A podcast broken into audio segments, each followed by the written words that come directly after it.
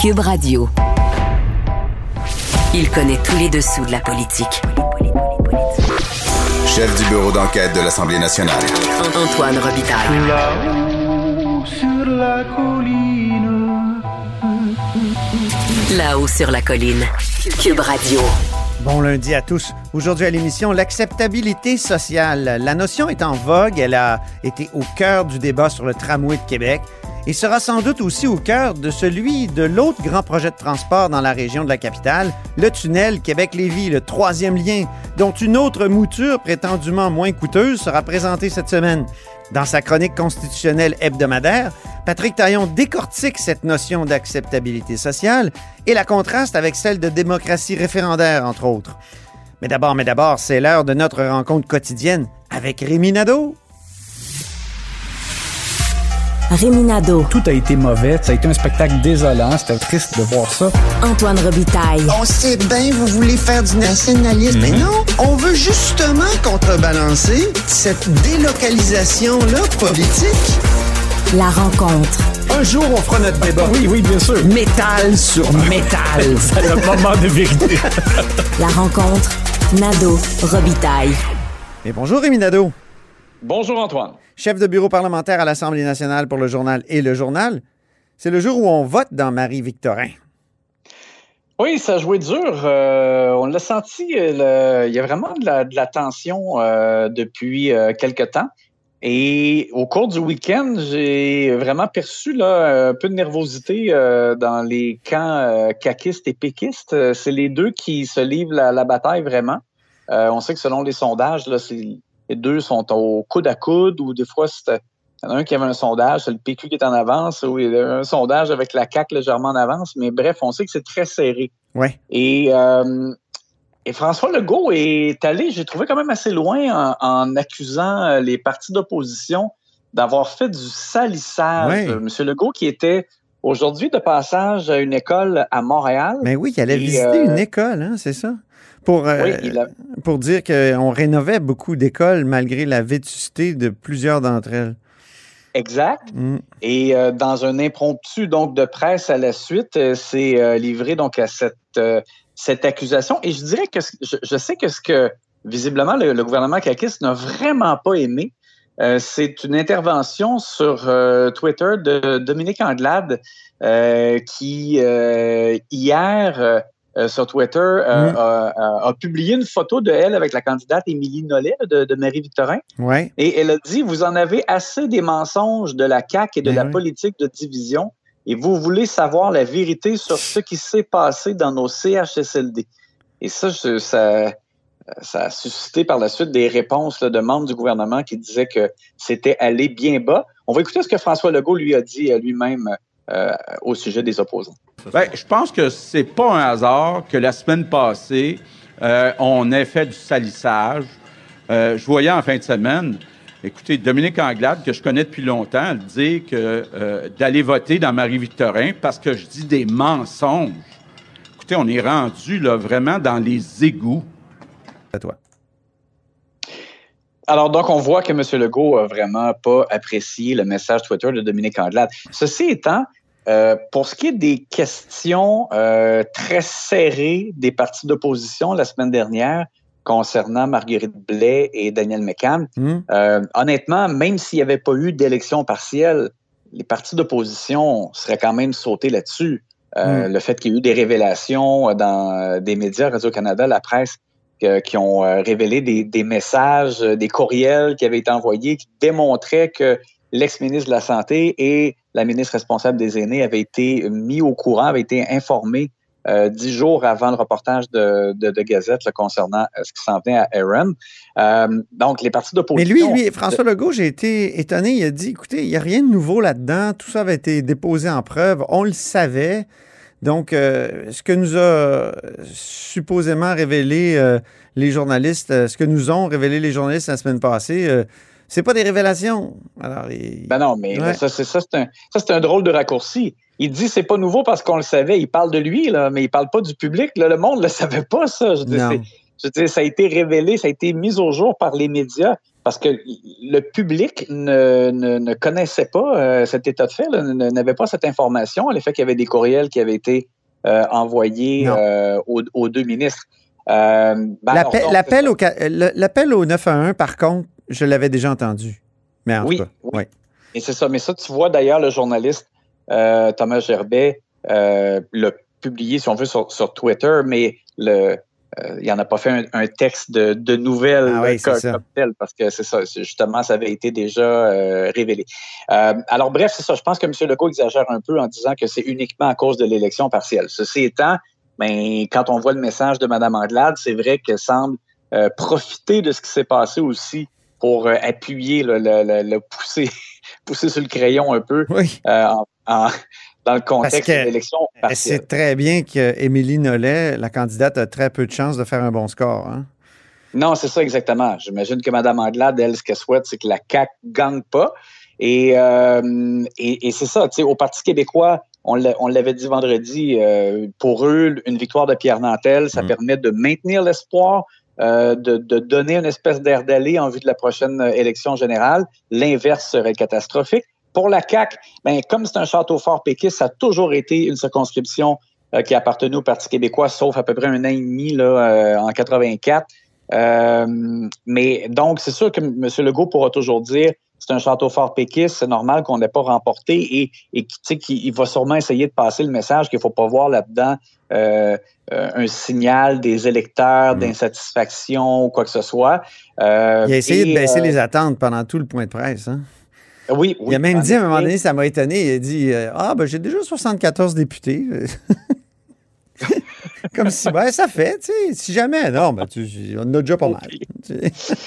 Ensuite, l'autre, pardon, l'autre chose aussi, c'est que on que Québec, Québec solidaire ne va pas euh, l'emporter. Euh, je serais très surpris là, euh, dans le cadre de l'élection partielle, mais il faut voir aussi le- les appuis que QS va aller chercher. Tu sais, Est-ce que ça affaiblit davantage le PQ? Tu sais, Est-ce que euh, est-ce qu'ils vont aller euh, gruger, je dirais, dans les appuis davantage euh, du PQ que de la CAQ? Ça peut jouer un petit peu. Puis le Parti conservateur, on ne sait pas non plus qu'est-ce qu'ils vont faire vraiment euh, dans une circonscription qui est à l'extérieur de Québec. Mais euh, chose certaine, c'est c'est rarement aussi euh, passionnant une élection partielle, mais on a vraiment tous hâte de voir euh, quel sera le, le résultat. Il y en a de moins en moins à cause des lois de Rainville. Oui, c'est ça, exactement. Euh, parlons. à deux fois avant de quitter le, en plein mandat. Oui, c'est ça. c'est ça. Ils, ils partent plus parce qu'ils auraient pas- ils perdent leur, leur allocation. Euh, donc, Rémi, parlons d'un de tes projets préférés. Le troisième lien. Il paraît que la nouvelle mouture s'en vient, là, la, la vision tunnel s'en vient. On va nous livrer ça, quoi, jeudi? C'est écrivais ça en Ben, fin de semaine. On a l'impression que ce sera jeudi euh, parce qu'on François Legault la semaine dernière a dit dans les prochains jours.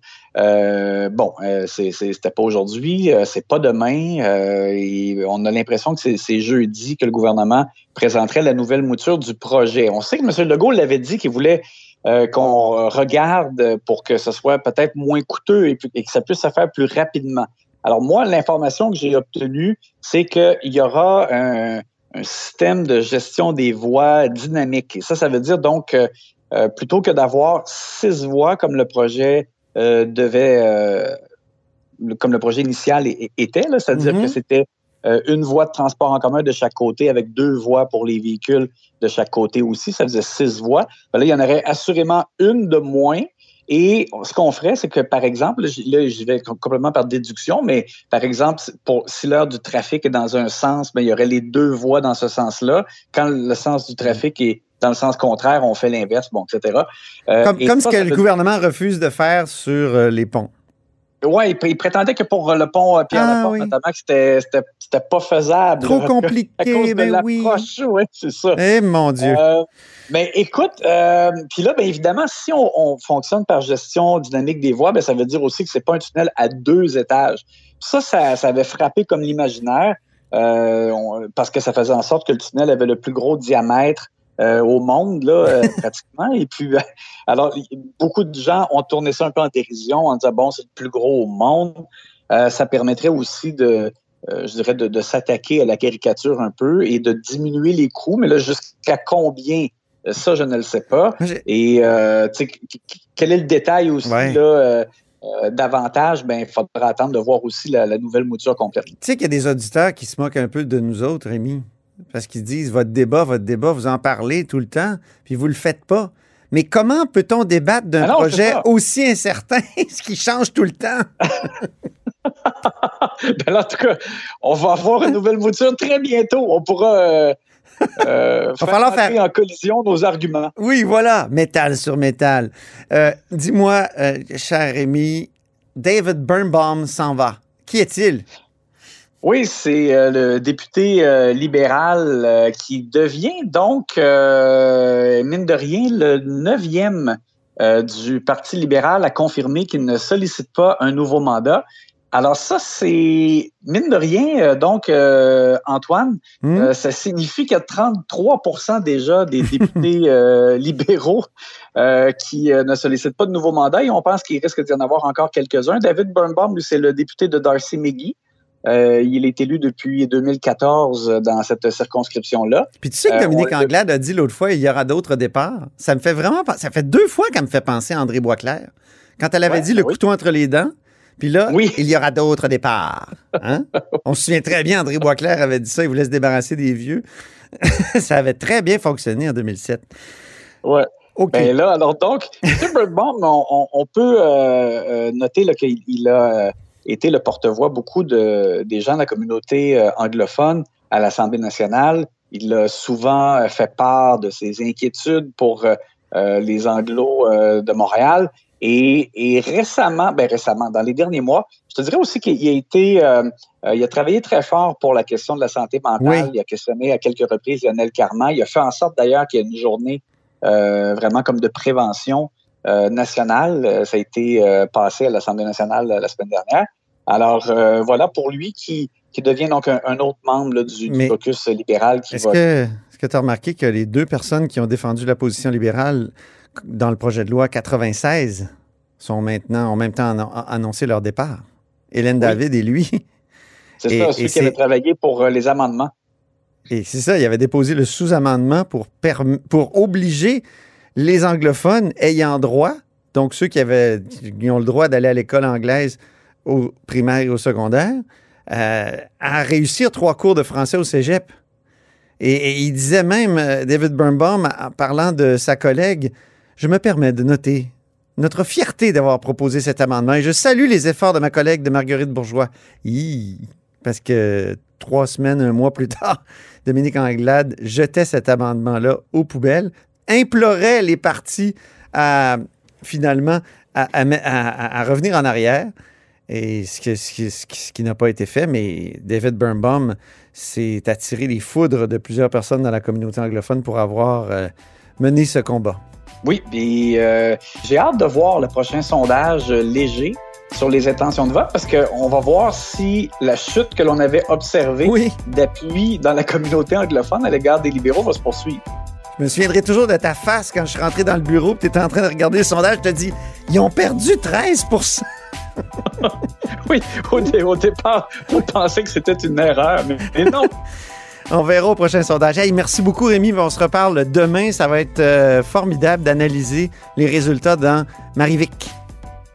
Oui, à demain. Salut.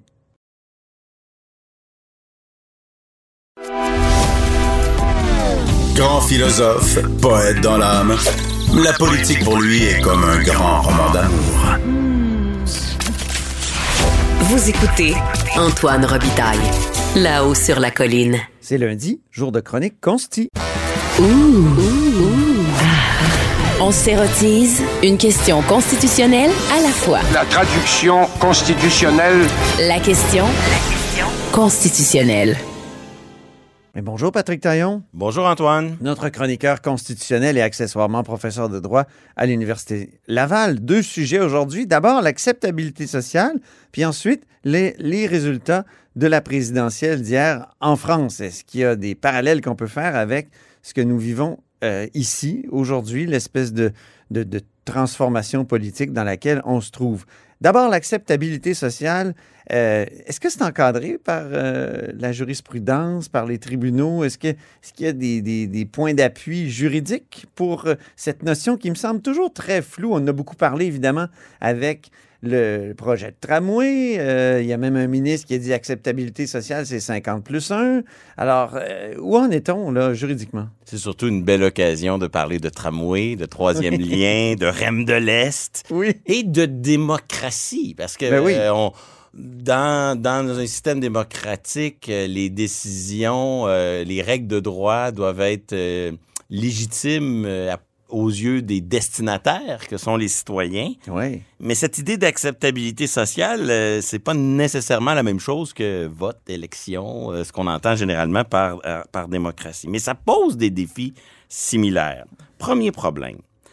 La démocratie et l'acceptabilité sociale posent un problème de démos. Hein, c'est qui l'unité démocratique de référence? Oui.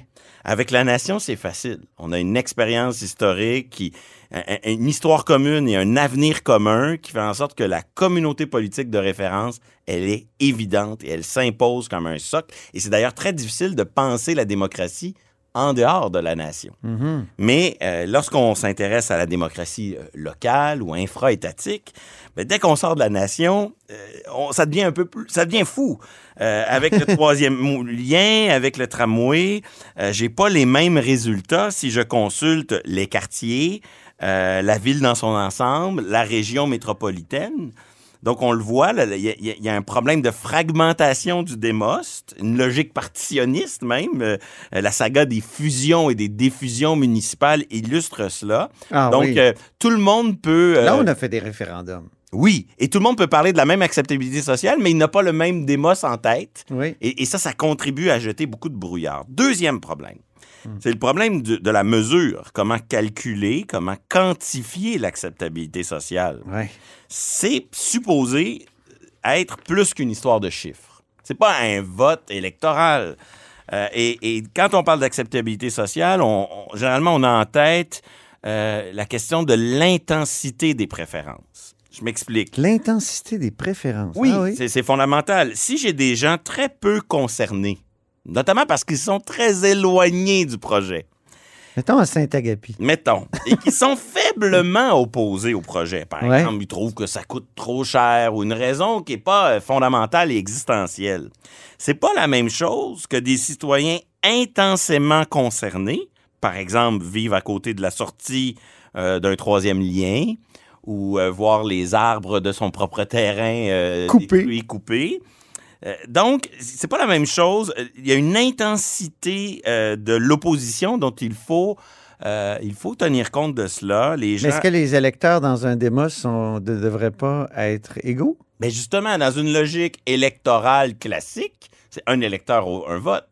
Mais le concept plus flou Ah, d'acceptabilité sociale, ça. lui, il intègre le fait que le citoyen opposé, parce qu'il est intensément concerné, ben, l'intensité de son opposition compte plus que l'opposant qui est faiblement opposé et faiblement concerné. Voilà. Donc, euh, c'est pas la même chose que la logique démocratique où on ne fait qu'additionner.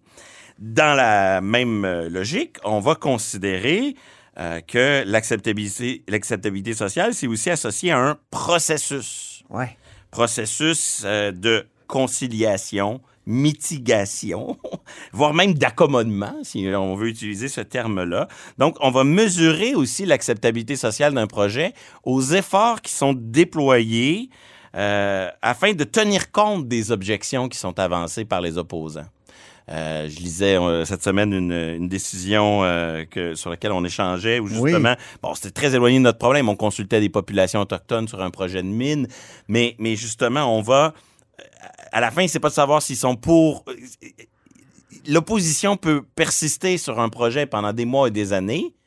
Si les promoteurs du projet font la démonstration qu'ils ont vraiment intégré une large part des objections et qu'ils ont essayé d'atténuer les problèmes, mais sur le plan euh, démocratique, c'est toujours l'opposition. Sur le Mm. plan de l'acceptabilité sociale, le processus a quand même porté fruit. Hmm. Donc, c'est important de tenir compte de, des efforts qui sont déployés. La, la décision pour les curieux, c'est ressources Inc. Oui, contre procureur général du Québec. C'est une parmi d'autres, mais justement là-dedans, on citait 2020. un, un ministre de l'Environnement de l'époque, qui était Yves-François Blanchet, Oui, et qui maintenant disait chef que l'acceptabilité sociale, c'est un processus, et qui disait qu'au nom de l'acceptabilité sociale, ça lui donnait le droit de refuser un projet.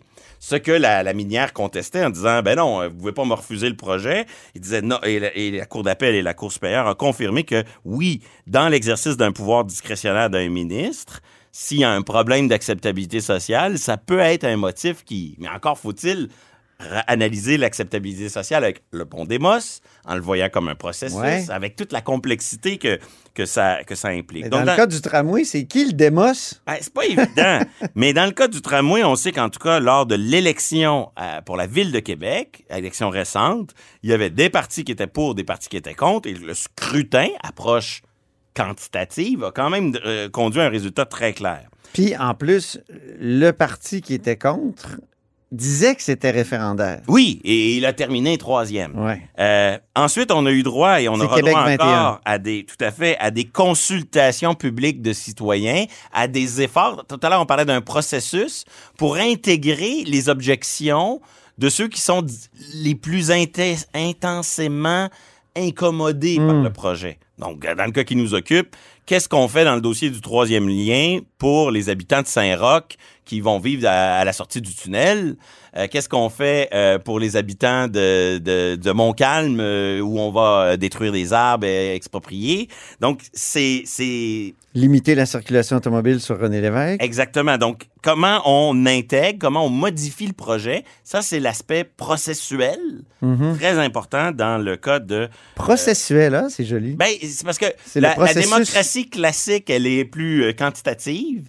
Et cette démocratie axée sur l'acceptabilité sociale, elle est plus processuelle. Ah, ouais. Dans le sens qu'elle va moins chercher à additionner, mais plus à mettre en place les conditions vers un consensus, autre notion très floue. Oui. Dans le cas du troisième lien, Oui. oui, il y a eu des débats électoraux en 2018, Oui, mais on n'avait à l'époque ni les coûts ni les détails. On aura probablement de nouveaux débats électoraux, mais on n'a pas. euh, C'était pas au centre de l'élection municipale. Donc, ça s'évalue à partir de plusieurs fa- facteurs. Chose certaine, ce qui a été. euh, Il n'y a pas eu de processus de consultation? euh, pour le troisième lien, pas à ma connaissance. Non. Même les évaluations environnementales sont encore très embryonnaires. L'évaluation environnementale, ça fait partie du processus parce que Oui. c'est là qu'on va mesurer des risques et y apporter des réponses. Ouais. Et c'est pas. Ce qui a été fait pour le tramway. Tout à fait. Le rapport du BAP euh, assez, assez dur, d'ailleurs, sur le tramway. Mais Dans le cas du- Oui, du- revenons à l'hypothèse d'un référendum. Ben, dans le cas du tramway, c'est ça qui m'a le plus frappé. C'est comment la vision plus quantitative classique a croisé la vision plus processuelle, l'acceptabilité sociale. Quand on questionnait dans les corridors de cette assemblée, certains ont comme laissé entendre qu'on s'en allait vers un référendum sur la question. Bon, je crois pas qu'on va s'y rendre. Mais pendant quelques heures, on a eu comme un flottement. Euh, et, et là, je, je- je dois m'inscrire en faux. là. L'acceptabilité sociale puis une épreuve référendaire, c'est pas du tout la même Oui, c'est chose. Jonathan Julien, le ministre des Ressources naturelles, qui a dit c'est 50 plus 1. Oui, Hein? parce que euh, d'abord, le, le niveau de consensus qu'exige un référendum, ça n'a rien à voir. Euh, dans un référendum, il y, a- il y a une force de l'inertie qui se manifeste. Le non part toujours gagnant, presque. Ben oui, C'est il est structurellement avantagé par le fait que du côté du non, vous avez une coalition hétéro- hétérogène et incohérente. C'est-à-dire que du côté du non, vous pouvez avoir des gens qui pensent exactement le contraire. Alors que Comme en l'autre- 1992, l'accord de Charlottetown. Eh oui. Hein? Il, y Euh, avait, il y avait les trudeauistes et les, les, les, les souverainistes Ben oui. qui étaient tout à fait d'accord pour rejeter l'accord de, de Charlottetown. On n'est pas assez proche de voir Jacques Parizeau et Pierre Trudeau sur la même tribune. C'est pas arrivé, là, mais. Donc, ça, ça illustre très, très bien comment dans le camp du non a pas le même fardeau d'unité, de cohérence. Il peut réunir des opposants. Par exemple, euh, moi, je suis contre le tramway parce que je voudrais un métro. C'est pas la même chose que moi, je suis non. Je je dis non au tramway parce que je suis contre tout projet structurant de transport en commun. Ouais. Ce sont des gens qui ne pensent pas la même chose, mais qui, dans un référendum, pointent dans la même direction. Mhm. Alors, dans une logique d'acceptabilité sociale, on peut pas mettre ce monde-là dans le même panier, alors que dans un processus référendaire, on va le faire et ça va contribuer à, à l'inertie, à la force du, du statu quo. Prenez l'exemple du, du Canada à l'échelle du Dominion. là.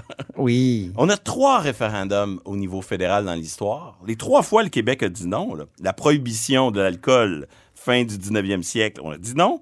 La conscription au milieu du 20e siècle, Deuxième Guerre mondiale, on a dit non. Et Charlottetown, on a dit non. Je veux pas dire qu'on dira toujours non à n'importe quelle question référendaire, mais quand on ajoute à ça les deux référendums sur la souveraineté, disons que dans un référendum, en raison de cette absence de cohésion idéologique du camp du non, Hmm. et, et ce devoir du camp du oui d'être d'accord, unis sur un projet précis, on se bat pas à armes égales et, et c'est clair que le référendum impose un fardeau plus lourd à ceux qui proposent qu'à ceux qui cherchent simplement à bloquer. Ouais.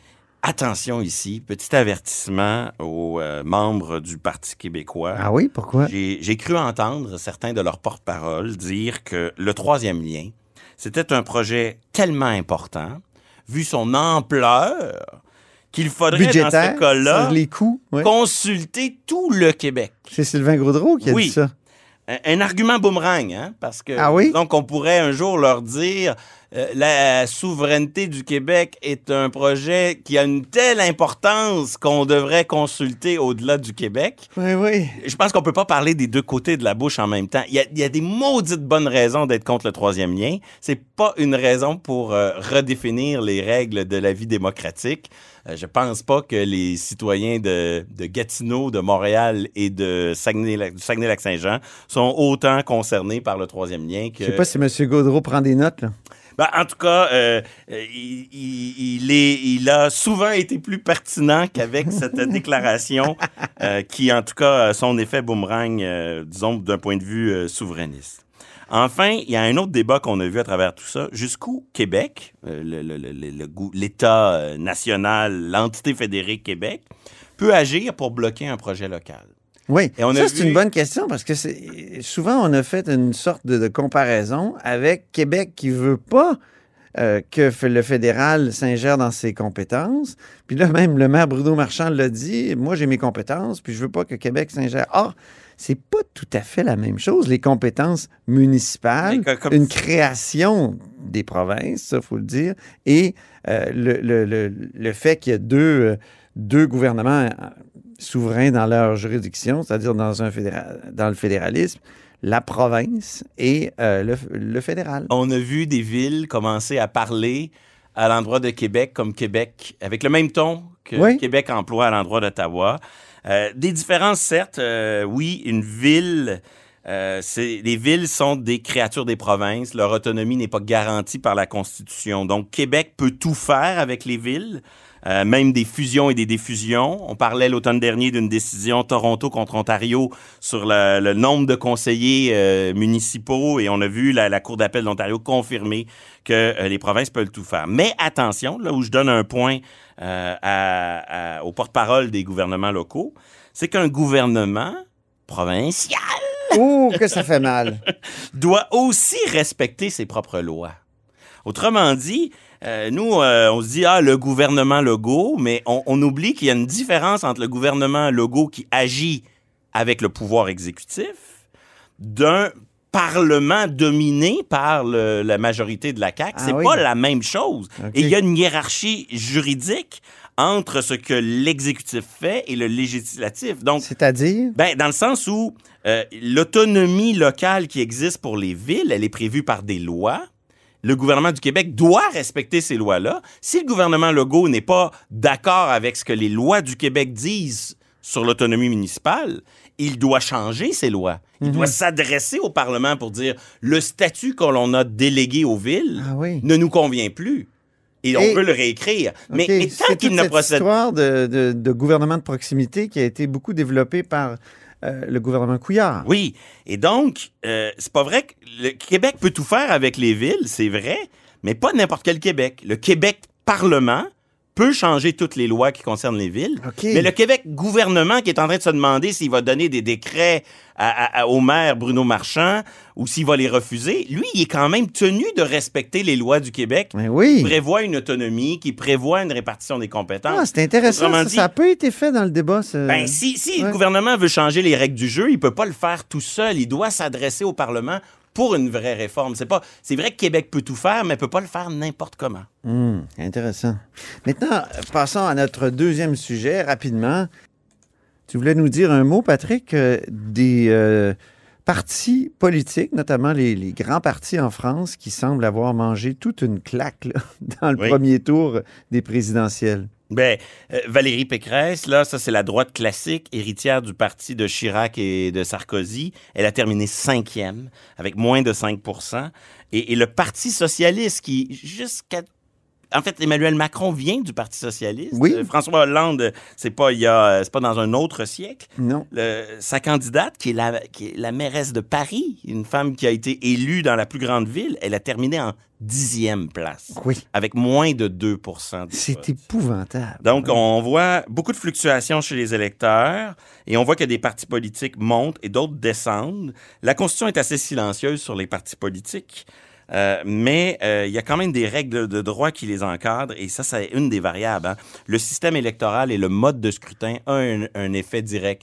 Ici, on voit avec la présidentielle française que tout le monde, nombreux ont été les électeurs qui ont voulu influencer les candidats au deuxième tour. Et ça, ça a donné beaucoup de votes à euh, Mélenchon, beaucoup du vote de la gauche classique qui s'est tourné vers Mélenchon, et aussi euh, une partie du vote euh, de la droite classique qui s'est tournée vers euh, probablement Emmanuel Macron. Deuxième variable sur le fond des choses, sur les idées. On assiste en France à un réalignement. Avant, il y avait des questions qui étaient secondaires dans la vie politique française, notamment la relation à l'Europe et la question de l'identité nationale. Par exemple, dans les années euh, 90, début 2000, les socialistes se divisaient dans des référendums sur la question de l'Europe, les, les aussi. Là, aujourd'hui, on voit une reconfiguration où, à l'inverse, tant Mélenchon, tant Le Pen que Macron sont euh, en parfaite symbiose sur ces nouveaux enjeux. Et au Québec, Ouais. on a peut-être le même phénomène, mais dans le sens inverse, où c'est un peu moins les, les oui et les non, la question euh, fédéraliste souverainiste qui euh, soudainement laisse sa place à un, un axe plus gauche-droite. Trois- troisième variable, le financement des partis politiques. Euh, pourquoi des partis qui euh, sont rendus à moins de 2 euh, ont quand même toujours un candidat, ont quand même Ouais. toujours une présence dans la vie politique? Euh, parce qu'il y a des enjeux de financement qui vont accélérer le déclin d'un parti ou au contraire prolonger sa survie. Dans le cas du Québec, on a un financement public très présent avec euh, euh, qui est très proportionnel au nombre de votes. Et ça, ça va contribuer beaucoup à ralentir le déclin d'un Parti libéral du Québec ou d'un Parti québécois Ou d'un parti vert. ou d'un Parti Qui vert. continue à exister, qui continue. Parce qu'à chaque fois qu'il y a un vote, il y a un quoi, un 2 qui, qui va à sa caisse. Exactement. Et ça contribue des fois à ralentir euh, l'entrée de nouveaux joueurs, un NPD Québec, même si euh, le Parti conservateur du Québec d'Éric Duhem est peut-être en train de nous donner, euh, nous faire mentir. Exactement. Tout comme je Québec aussi. fier de Bruno Marchand était aussi un nouveau parti qui a réussi à... à- En dépensant moins, d'ailleurs. oui, et que les en- autres partis. En ayant moins de financement public. Donc, c'est pas des règles absolues, mais on voit que certaines variables euh, sont euh, assez déterminantes dans ce qui va faire qu'un parti va euh, prendre de l'élan ou au contraire va vivre euh, un déclin tellement accéléré qu'il va euh, presque sembler cruel. Dans le cas de la droite classique et des socialistes français, le lendemain de veille doit être assez difficile. Merci beaucoup, Patrick Tarion. On se reparle la semaine prochaine. Oui, Et c'est ainsi que se termine La Haut sur la Colline en ce lundi. Merci beaucoup d'avoir été des nôtres. N'hésitez surtout pas à diffuser vos segments préférés sur vos réseaux. Et je vous dis à demain. Cube Radio.